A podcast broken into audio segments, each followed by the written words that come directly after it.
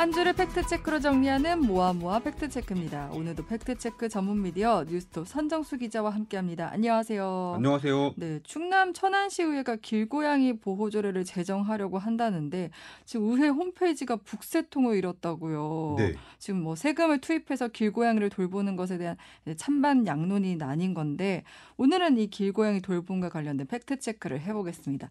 먼저 천안시 의회가 추진하고 있는 조례 과연 무슨 내용인지 짚어볼게요. 천안시 의회 길고양이 보호 조례안의 주요 내용은 천안 시민이 길고양이와 공존할 수 있도록 정책을 수립 시행할 책무를 시장에게 부여하는 겁니다. 네. 시민은 천안시 정책에 협력하고 길고양이에 대한 올바른 인식을 갖도록 노력해야 한다. 뭐 이런 내용도 들어 있는데요.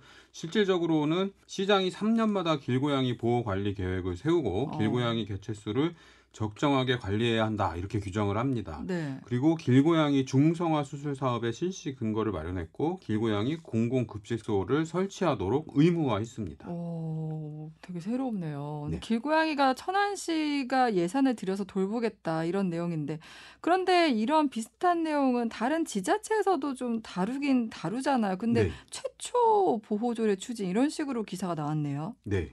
어, 전국 지자체의 조례를 확인할 수 있는 국가법령정보센터를 통해서 파악을 해봤는데요. 네. 길고양이 보호조례라고 이름이 붙은 관련 조례는 없습니다. 아. 그래서 천안시 해당 조례가 첫 사례라고 볼 수도 있는데요. 네. 근데 이 길고양이 중성화 수술과 급식소 설치 의무를 규정한 다른 그 지자체 조례는 굉장히 많아요. 음.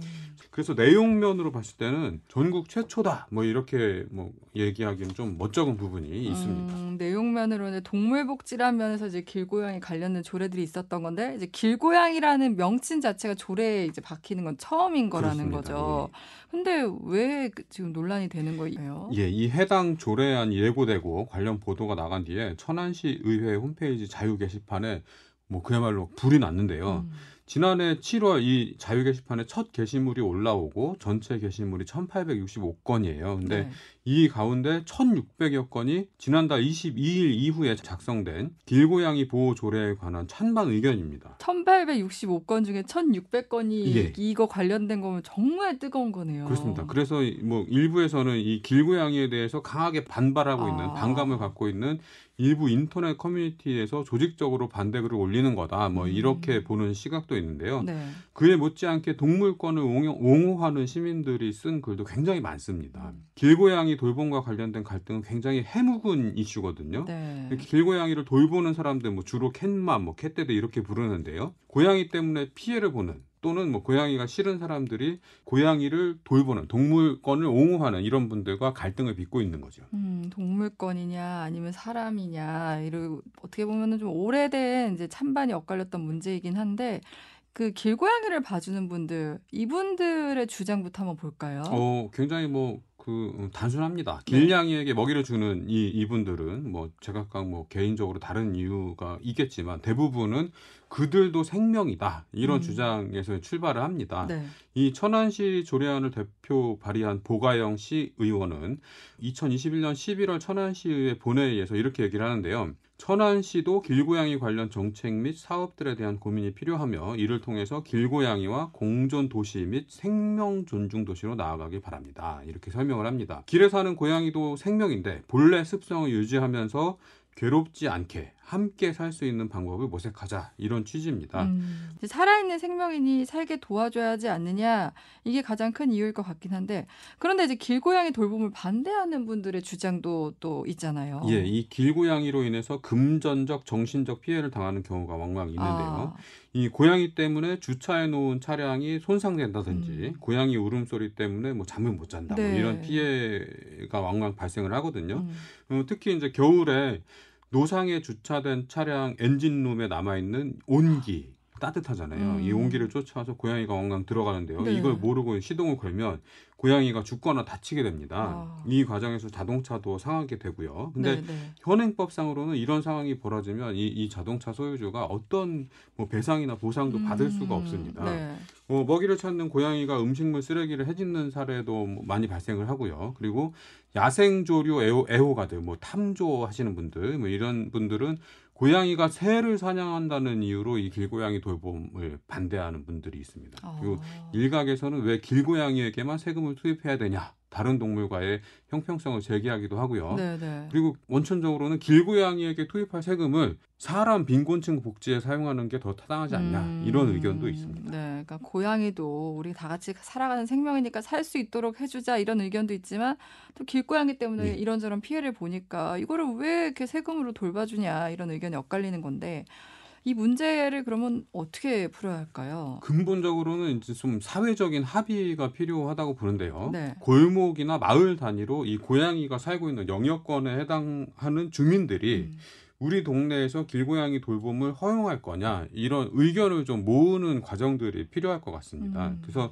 지자체에서 이런 뭐 길고양이 관련 조례를 만들 때 이런 마을 단위의 합의를 이끌어내고 지원하는 이런 시책들이 포함되면 좋을 것 같고요. 네. 그리고 길고양이를 사랑해서 먹이를 주는 분들이라면 피해를 당하는 이웃들도 한번 좀 돌아보고 그분들 아. 설득할 수 있는 용기 뭐 이런 걸 음. 기대해봐도 좋을 것 같습니다. 네, 네. 뭐 마을에서 길고양이 돌보는 걸 반대하지 않는다면 갈등이 일어날 일이 없잖아요. 음, 예. 그래서 이제 길고양이를 돌보는 개인이나 동물 보호 단체, 정부, 지자체, 그 심지어는 어떻게 보면은 길고양이를 싫어하는 사람들까지도 길고양이 개체 수를 줄여야 한다는 이제 기본 입장에는 동의를 하죠. 그렇습니다. 극히 일부 개인들, 그러니까 그 캣남, 캣데디 일부 분, 분들이 어, 길고양이도 마음껏 번식하면서 뭐 본능을 충족시키면서 음. 살아야 되는 거 아니냐, 뭐 이런 생각을 가진 분이 계신다고는 하는데요. 그냥 일반적으로 대부분의 이 캣맘 사이에서도 길고양이 개체수가 적정하게 유지돼야 된다. 이거는 이제 상식적인 얘기로 받아들여지고 있습니다. 네. 일단 이 좁은 면적에 길고양이 개체수가 굉장히 많으면 영역 다툼이 벌어져요. 음, 고양이 싸우는 거 한번 보신 적 있, 있으세요? 전 소리를 들었는데 어, 너무. 예. 엄청난 소리가 나죠. 네. 그리고 실제로 보면 진짜 막 잔혹해요 장면이. 어, 막 피가 튀기고 막 그러는데 네. 민원이 엄청 많이 네. 발생을 합니다. 영양 상태가 어, 좋아지면 계속 밥을 줘서 영양 상태가 좋아지면 개체 수가 엄청 늘어나죠. 음. 그럼 결국엔 지역이 감당을 못하게 되고 주민과 갈등이 빚어지게 되는 겁니다. 그래서 해법으로 제시되는 게 개체 수를 적정 규모로 유지, 유지하기 위한 중성화 시술이죠. 음, 그러니까 쉽게 얘기하면 음, 수컷 고양이 거세시키고 네. 암컷 고양이는 불임 수술을 시켜가지고 번식을 못하게 막자 이런 겁니다. 아, 예. 참. 근데 그러면 길고양이를 포획해서 음. 싹 잡아서 안락사 시켜버리면 되지 않느냐? 그럼 없어지지 않느냐? 이제 뭐 이렇게 주장하시는 분들도 있는데 네. 이게 고양이가 영역을 유지하면서 사는 동물이라서 한 영역에서 고양이가 싹 사라지면 그 옆에 다른 다른 지역에 있던 고양이가 들어와서 그 영역을 차지한대요. 어. 그래서 이, 이 포획 후 안락사 이것은 그 개체수를 예. 줄이는 효과가 크게 없다고 합니다. 어. 근데 이제 일각에서는 이 중성화 시술도 별로 효과 없다 이런 얘기도 나오잖아요. 네, 뭐 새 애호가들 위주로 나오는 주장인데요. 중성화 수술을 해도 고양이가 새를 사냥하는 것을 막을 수 없다. 음. 이렇게 주장을 합니다. 이 네. 새 애호가들 입장에서는 고양이는 음, 야생 조류를 잡아먹는 네. 포식자거든요. 네, 그래서 네. 굉장히 좀 거부감이 많이 있어요. 어, 그리고 이분들 주장하는 거는 중성화 수술이 효과를 발휘하려면 고양이 군집에서 70% 이상의 개체가 중성화 수술을 받아야지 개체 수가 조절된다. 70%요. 예, 네. 근데 한꺼번에 70%의 고양이를 시킬 수 있는 여력이 없다. 그렇죠. 예. 네. 이렇게 얘기를 하고 있습니다. 정부가 지금까지 뭐 중성화 이렇게 수술도 하고 했던 거 보면은 대책이 없었던 건 아닌 거네요. 예. 네. 어, 정부는 이 길고양이 개체수 조절이 좀 더 효과적으로 이뤄질 수 있도록 뭐 다양한 대책을 추진한다 이런 방침인데요. 중성화 시기와 방식 뭐 이걸 먼저 개선을 할 계획입니다. 어, 매년 연초에 길고양이 중성화를 시행하는 동물병원들을 선정을 합니다. 그래서 3월부터 중성화를 시행을 했는데요. 네. 고양이의 임신 및 출산, 뭐 수유 이게 없는 겨울에 중성화를 시행하지 못하는 문제가 있었다고 합니다. 어. 이게 겨울이 사실 어, 중성화를 할 수 있는 좋은 시기래요. 왜냐하면 수술을 받아도 덧날 확률이 아. 적고 네. 그리고 이 겨울에는 고양이가 번식기가 아니거든요. 근데 지금 이 중성화 수술 그 정책을 보면 지침을 보면 네. 새끼를 베고 있거나 네. 새끼 새끼한테 젖을 물리고 있거나 음. 이런 개체들은 중성화 대상이 아니에요. 음. 포획을 해도 풀어주게 돼 있거든요. 네, 근데 네.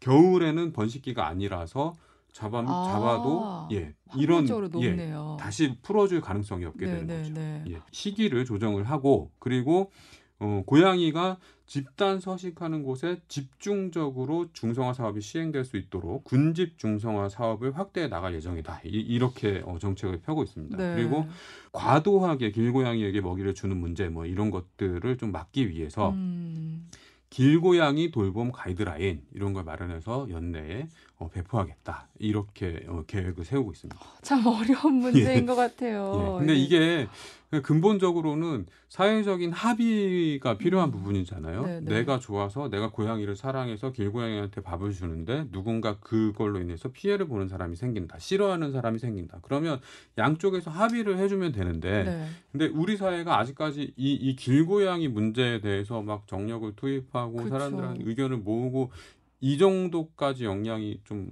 아직 성숙하지 못했나? 뭐 이런 생각이 좀 드는데 보면 아까 항의 글이 많다는 것도 예. 왜 세금을 여기에 투입해야 되냐 이런 공감대가 있는 거잖아요. 예, 이번 기회에 좀 건강하게 음. 공론화가 일어나는 음. 좀 그래서 사회적인 합의를 좀 이루는 이런 시도들이 있었으면 좋겠습니다. 네, 지금까지 모아모아 팩트체크 뉴스톱 선정수 기자였습니다. 고맙습니다. 고맙습니다.